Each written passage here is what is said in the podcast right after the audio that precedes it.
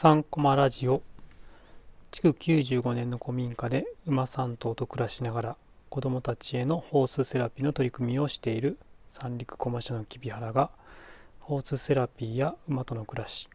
子どもとの関わり方馬と地域づくりなど岩手県釜石市の山村集落での取り組みや感じたことをお伝えしています。今回は3月18日にクラブハウスという音声 SNS で、えー、話をした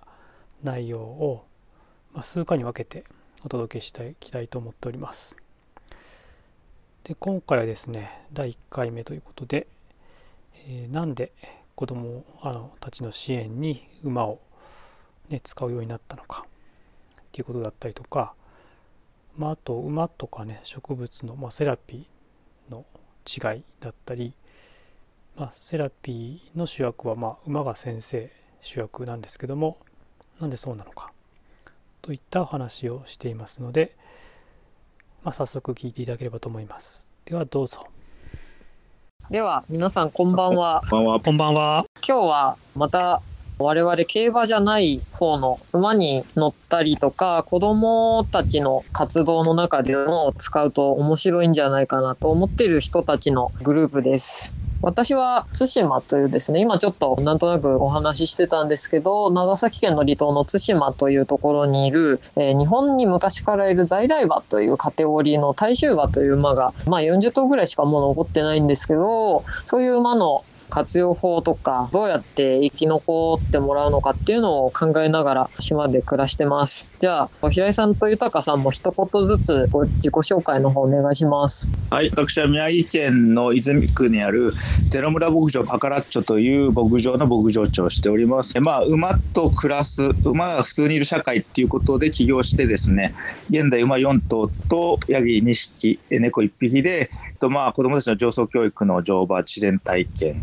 とは、えっと、高齢者とか障害のある方とか、ちょっとまあ、サポートの必要な方の乗馬体験などを提供しています。はい。よろしくお願いします。豊、はい、さんお願いします。よろしくお願いします。あ、はい。岩手県の釜石市沿岸の市町村になるんですけども、築95年の古民家で、馬3頭と暮らしながら子供たちのセラピーの活動をしています。よろしくお願いいたします。よろしくお願いいたします。と今なんとなくここ23回で私と平井さんでなんかこうお話をしてるのは私が実は馬と暮らすっていうことをに憧れてこの島まで東京から来てしまってたりするところがあるんですけど実際馬飼うのっていろんなことが必要ですよね平井さん。そうですねはいまあまず土地も必要ですしねまあ、お金も当然かかってくるし、あとはその馬がその、まあ、調教された馬でも壊れることがある、壊れるっていうのはね、変な癖がついたりするので、それを直す技術というか、そういったことも必要になってきますね。あとは、まあ、大体ね、ざっくりとの必要なものっていうのは、私のプロフィールにもちょっとます。そういう中で、はい、馬を飼うっていうところでいくと、平井さんと豊さんは、そういう中でよく我々のルームに豊さんがほぼ100%ぐらい聞きに来てくださってる中で、いろいろこう、豊さんがされてることで、私がなんか経験なかったりとか、そういうことをされてる方のお話を聞いてみると、私にも参考になるし、そういうのって興味ある方、一緒に聞いてくださったら面白いかなと思って、今日は豊さんにあの最初からモデレーターで一緒に入っていただこうという形形で今回お届けをさせていただきますのでよろしくお願いします。それでなんかアンケートね、豊さんよろしくくださったんですよね。はい。僕のプロフィールの方からツイッター飛んでいただいて、多分一番さ今最近のツイートにリンク先が、ここにあの、質問受付のリンクがは、そうですね、そのリンクをクリックしていただくと、アンケートがあるのと、もう一個が質問箱みたいなのがあって Q&A っていうのがあって、もしなんか話聞いてて、なんか聞きたいことがあれば Q&A の方になんかちょっと書いていただければ答えていきたいなと思うのと、ね、最初にちょっとアンケートみたいなのがあって、ね、今日、今日、どんなことに興味があるっていうのが今、ちょうど投票の方に入ってるので、もしよかったらクリックいただけると、はい、嬉しいなと。はい、あ、複数回答できます。はい。なんか全部はい。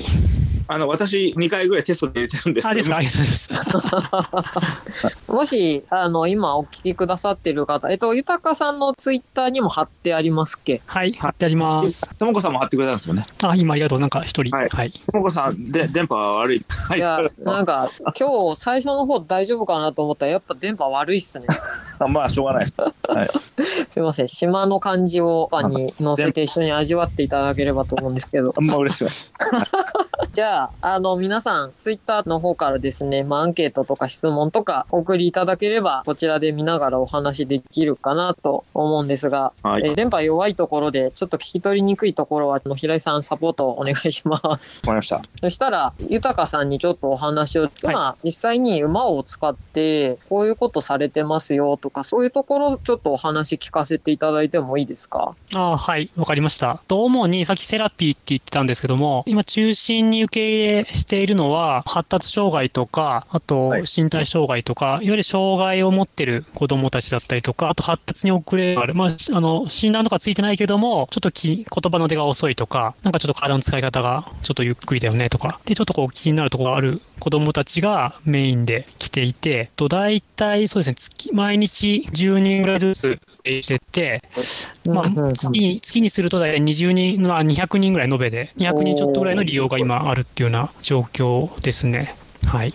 っていうのが今の状態ですね。うんうんうんで具体的にもちょっとお話をすると、まあよくホースラピ単語で、まあ手っ取り早く伝えられるのでそういうふうに使ってますけども、まあ乗馬するだけじゃなくって、こう馬のお世話をしたりとか、あともうう馬にまつわるなんだろうな、例えばこう地域で草刈りしたから持ってっていいよって言われてみんなで取りに行くとか、うんあとなんか柵が壊れてたりするとそれを直したりとか、ってこともしますし、うん。なんかこう、いの馬のね、命を守るっていうところを中心にしながら、こう、なんていうかな、こう、馬を中心としたいろんな活動を展開しています。で、あの、馬に乗らない子たちもいます、その中に。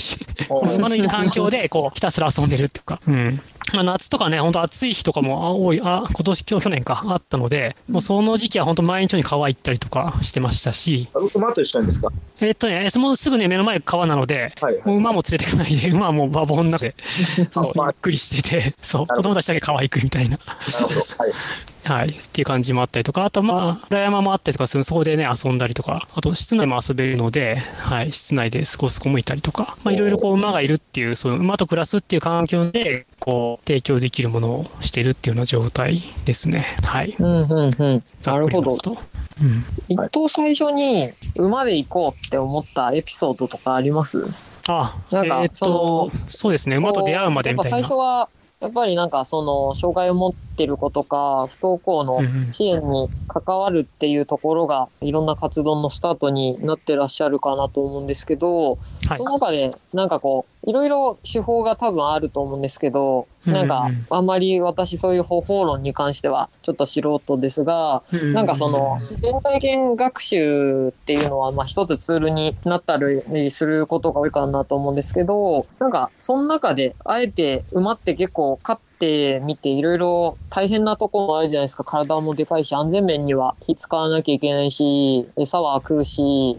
うんなんかその辺でなんかこう他にも楽そうなアイテムってきっとたくさんあるのかなと思ったりするんですけどその中で馬にしたっていうところはなんかポイントとかありますかなるほど、なるほど。そうですね。あの、僕は馬と出会ったのは、2000、あ、ちゃんと出会ったというか、このし、今の仕事っていうか、活動しようと思った馬との出会いは2014年なんですよ。うんうんうん。で、その前は大学卒業してから環境教育って言われているような、まあ、自然体験とか、あと自然エネルギーの、まあ、太陽光パネルを自分たちで接続して、で、それをこう、電気を貯めて1日その貯めた電気だけで過ごしてみようとかっていうキャンプをやったりとか、あと、まあ、そこ廃校を使ってやっあ廃校って学校だったところを改装しながら、手を入れながら作ってて、あの、うんちとかおしっこを入れて、ガスを取り出して、それで料理したりとか、そのなんか循環型の暮らしが体験できるような、こう、場所を森と風の学校っていうんですけども、そこでうん10年ぐらい活動してたのと、あと、県立の児童館でも、あの、働いてたことがあって、はいまあ、彼は10年ちょっとぐらい、ずっと子供とは大学卒業してから関わってました。で、その時は全然馬と一緒にやるなんて全く思ってなくって、はい。で、震災があって、で、うちの妻が釜石市出身だったってこともあってまあ震災、まあ直後は、この、まあいた森と風の学校っていうところは、少し内陸の場所にあったので、沿岸の子供たちの受け入れとかしてたんですけども、まあ2013年になって、って、だんだんこう、緊急的な支援も終わり、これから本当本格的な街づくりが始まるっていう段階になって、はい。なんかね、こう、見た人も減ってきたし、なんか、そろそろやれることあるなと思って、2013年から釜石に移りました。で、最初に仕事をしてたのが、その地元釜石で子供たちの居場所づくりをしたりとか、あとボランティアの受け入れをしたりしている三陸一つつなぎ支援学校っていう団体なんですけども、まあそこと一緒に活動してたんですよね。で、はいあの、うんまあ仮設で居場所づくりとかやってたんですけども、まあ子供たちがすごいやっぱストレス抱えてるというか、こう思いっきり遊べないというか、まあ仮設ってすごく音響くんですよね、外からも。はいえあの、隣同士も。うん。うん、そうするとこう、なんか大きな声出して笑ったりとか泣いたりとか、まあ、子供たちって普通にね、こう感情をたくさん思い出しながら、こう育っていくもんなんですけども、そういったものをなんか無意識的にこう、感情に蓋をしているような状態があって、まあ大変だなっていうのを、まあ、目の当たりにして、はい。なんかできないかなっていうのをちょっと思いながら、まあ、2013年に来て活動してて、で、その年の年末あたりに、まあ、僕の馬の師匠に出会って、はい。で、なんか面白い活動してるなって、まあ、馬のセラピーの活動ももう今30年ぐらいずっと続けてる方なんですけども、はい。で。彼の話聞いたら、あこれはなんか仮設の僕出会った子供たちのところに連れて行ったら、なんかいいかもしれんと思って、うんそれでお願いして最初に、まあ、イベント的に1週間だけ馬3頭連れてきてもらって、はい。で、釜石の仮設行ったりとか、保育園、幼稚園に行ったんですよね。まあ、そしたらそこで、まあ、馬と子供たちが出会ったら、まあ、子供たちがですね、もう本当になんかこう、飛び跳ねるようにというか、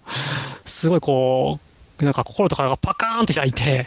うんガラッと変わったんですね。なんか僕なんかその、今まで10年間、こう子供たちが関わるときに、それこそプログラムを作って、今日はこうやって、こういう導入をして、で、こう A がダメだったら B をやってとかいろいろ考えてやるわけですね。これ一日、そのプログラムの時間を。はい。はい。で、馬なんか本当そこにいて、ただこう、ね、撫でたり、もちろんつなぐね、こうステップありますけども、本当にこう子供たちくれて乗って、っていうだけで、子供たちが変わってって、うん。あうん負けたなと思って、これ、馬に。なるほどね。もう、もう叶わんと思いました、その時に。なんか直感に、直感で。っていうのが一番最初の出会いで、うんうんあこれはなんかもう馬に、なんか人間がとやかくやるよりも、馬にやってもらった方がいいなっていうふうに思ったのが一番最初だったので、なんかその馬がなんか世話大変とかそういうのあんまり考えてなくって、もう馬馬がこういつでもね馬に出会える場所を作ろうっていうふうに思って、そこからこう準備というか始めたっていう流れです。はあ。全然馬は僕最初の中でアイテムとして全くなかったです。う。うん。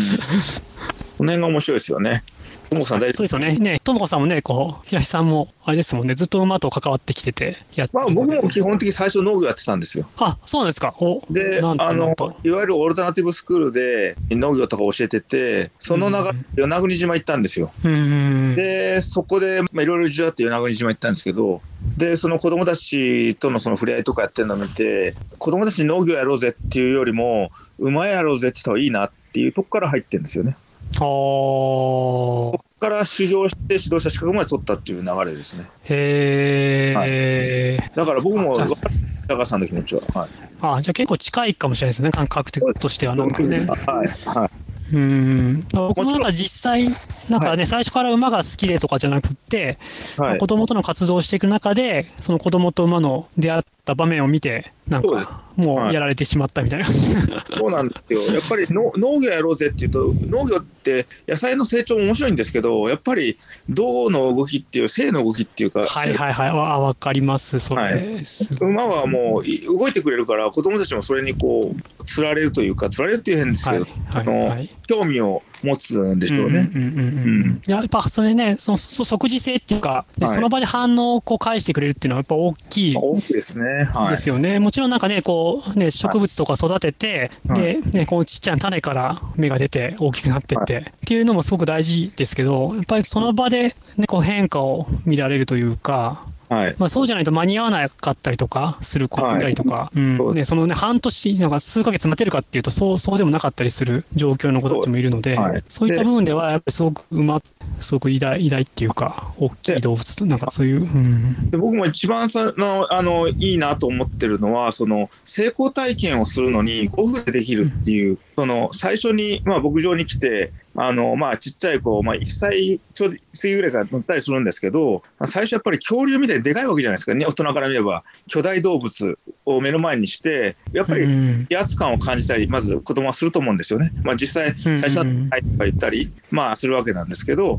まあ、それからなんかみんな乗ってんの見たりして、乗ってみようかなってって思って乗るって動いたとか、そこまでのもうほとんど5分ぐらいでも、まあ5分ってのは極端かもしれないですけど、その怖い、でも頑張ってみよう、乗ってみた、できた、やったとか、みんなに褒められたとか、まああの、なんだろう、そうやってみんなにに認識してもらったりとか、そこまでがね、すごく早いなっていうのをすごく感じてるんですね。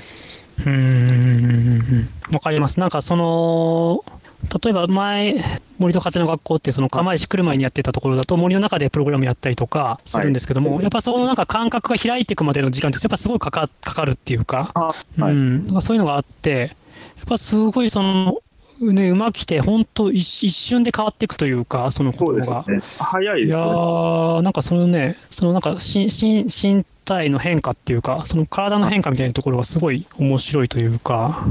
そうです、ね。いや、これなんかね、こう、僕僕は作り出すことはできないな、みたいな、ほん確かにそうなったりとかしましたね。小さい子の発語が進むなと思ってるんで、あの、こあの、あーはい保護者の方から、うちの子ってあんま喋んないんですよね、なんて、まあ、うん軽く相談を受けたりしたんですけど、うんで、馬に乗って、こう、ちょっと散歩に行くと、ヤギがいたりするんですよ。で、馬に乗りながら、ヤギさん、こんにちはって僕が言うと、まあ、その子も、こんにちはって言ったりとか、あとは、うんさん頑張れ、大馬さん頑張れって僕が言ってると、それにこう、リズムに乗って自分も言い出すみたいな。僕は発語が進むなとは思ってます。その脳にあげたいるし刺激、ただ乗ってるだけですけど、まあ安定したリズムですけど不安定な馬上で、まあすごく多分子供たちの三半規管すごい動いてると思うんですよね。うんそういう中でこう、もう一つ連動させて言葉だとか、まあ、手のタッピングで、こんにちはって挨拶するとか、うんなんかすごく、すごく脳の中でいろんなものリンクしてんじゃないかなって察してはいるんですけどね。うんなるほど。はい、そんなところはまあ本当に馬のなんか本当ねあの豊さんが言うようなのどね僕らが一生懸命頑張っても一生懸命なのにあ馬がだと一緒にやってくれるっていうか一緒にってもやはり極端ですけどなしてくれるっていうのは本当に同感し共感します。うんいや、だからなんかこう、馬が主役っていうか先生で、はいで、こう人間、僕たち大人はなんかその、つなぐ役割でいいっていうのがすごい、僕に性に合ってました、すごく。はい今回そのなんかツイッターに事前に書いた時に子供があんまり好きじゃなかったというのがあって、もともとそんなに子供興味なかったんですよ。あそうなん そうそうそう、学生の時は絶対そんな子供と関わらないと思ってたんだけど。そう。だからね、もうだから気質的に多分ね、そう合ってるのを馬がやってくれるっていうところが、すごい楽だな、みたいな。なるほど馬に任せとけばいいみたいな とこがあって。はい。だから馬がやってくれるってところもなんかすごく僕のなんかそうそういうところにも合致したっていうのもありますね。なんか。でそれでいて しかもなんかその実際馬とねこう乗馬とかも全然まあちょこっとややったことありますけどもはい。ちゃんとやったことなかったしそのお世話の大変さとかそういうのは別に全然よく考えずに 突っ込んだのでまあだから逆にいろいろね先に考えちゃったらできなかったかもしれませんけど。なるほど。っていうのはありますなんか、はい。うん。うんうんうん、そうですよね。まあなんか私最近まずこの地域の馬残すのってなんか何から始めたらいいのかなっていうのはすごく考える中でとりあえずそのなんか地元からの認知が低いからもう子供たちには触れ合わそうと思って学校連れていくと今ってなんかコロナの関係で遠足とか修学旅行とかがあんまり十分にできないっぽいんですよね。でその中で、馬運車でこう、に乗りつけて、うりゃーっつって、なんか馬を、なんか子供を触れさせると、なんかやっぱすごく打ち解けるのが早かったり、なんか別についてこなくてもいいのに誰か乗せてる間に、なんか横から子供たちが離れなかったりしちゃうんですよね。ずーっとべったりくっついてて。うん。なんかああいうのを見ると、あやっぱりそのさっきお二人が言ってたような、なんか馬に勝てないっていうのと、馬が主役だとこっち楽なのみたいのはなんかすごく感覚としてはわかるのと、あと、なんか今、総合的な学習の時間って、あの、小学校でも中学校でもあるじゃないですか。はいあの、はいはい。年間通して、なんかその地域の大切な資源を、なんかこう見つめたり、上層教育したりみたいな、まあなんかそういうところがあって、結構こういう在来馬みたいなものだと、本当対馬は1300年ぐらい馬がいるエリアらしいので、なんかその中でその地域の歴史とかと絡めつつ、つ馬のことすごい好きになる子が多いから、とりあえず身の回りで起こっていることだよって、自分のこと、自分の周りのことなんだよっていうのがすごい分かってもらいやすいから、やっぱ馬っていう材料は、あの、本当にそういうところあるよなっていうのは分かって、なんとなくその、なんか私、豊さんも、まあ、平井さんと話してても結構そうなんですけど、あの、馬好きから最初から入ってないのに馬飼ってるっていうのがすごい、私と違う入り口でいつも面白いなと思ってるんですけど、こんな感じで。お話を聞くと確かにそういうところってあるし、まあ、もしかしたら私もそういう中で馬を使うのが上手い人たちと最初に出会ったことで馬がこんだけ好きになってんのかもなっていう気もなんかしてきました。おーなるほどうんなるほど。いかがだったでしょうか？と次回はこうもう少し具体的な馬の事業を立ち上げていく上でのハードルだったりとかあと、まあ、セラピーの、ね、どんな子たちが来てるかっていった話をお伝えいたします。また聞いてください。ありがとうございました。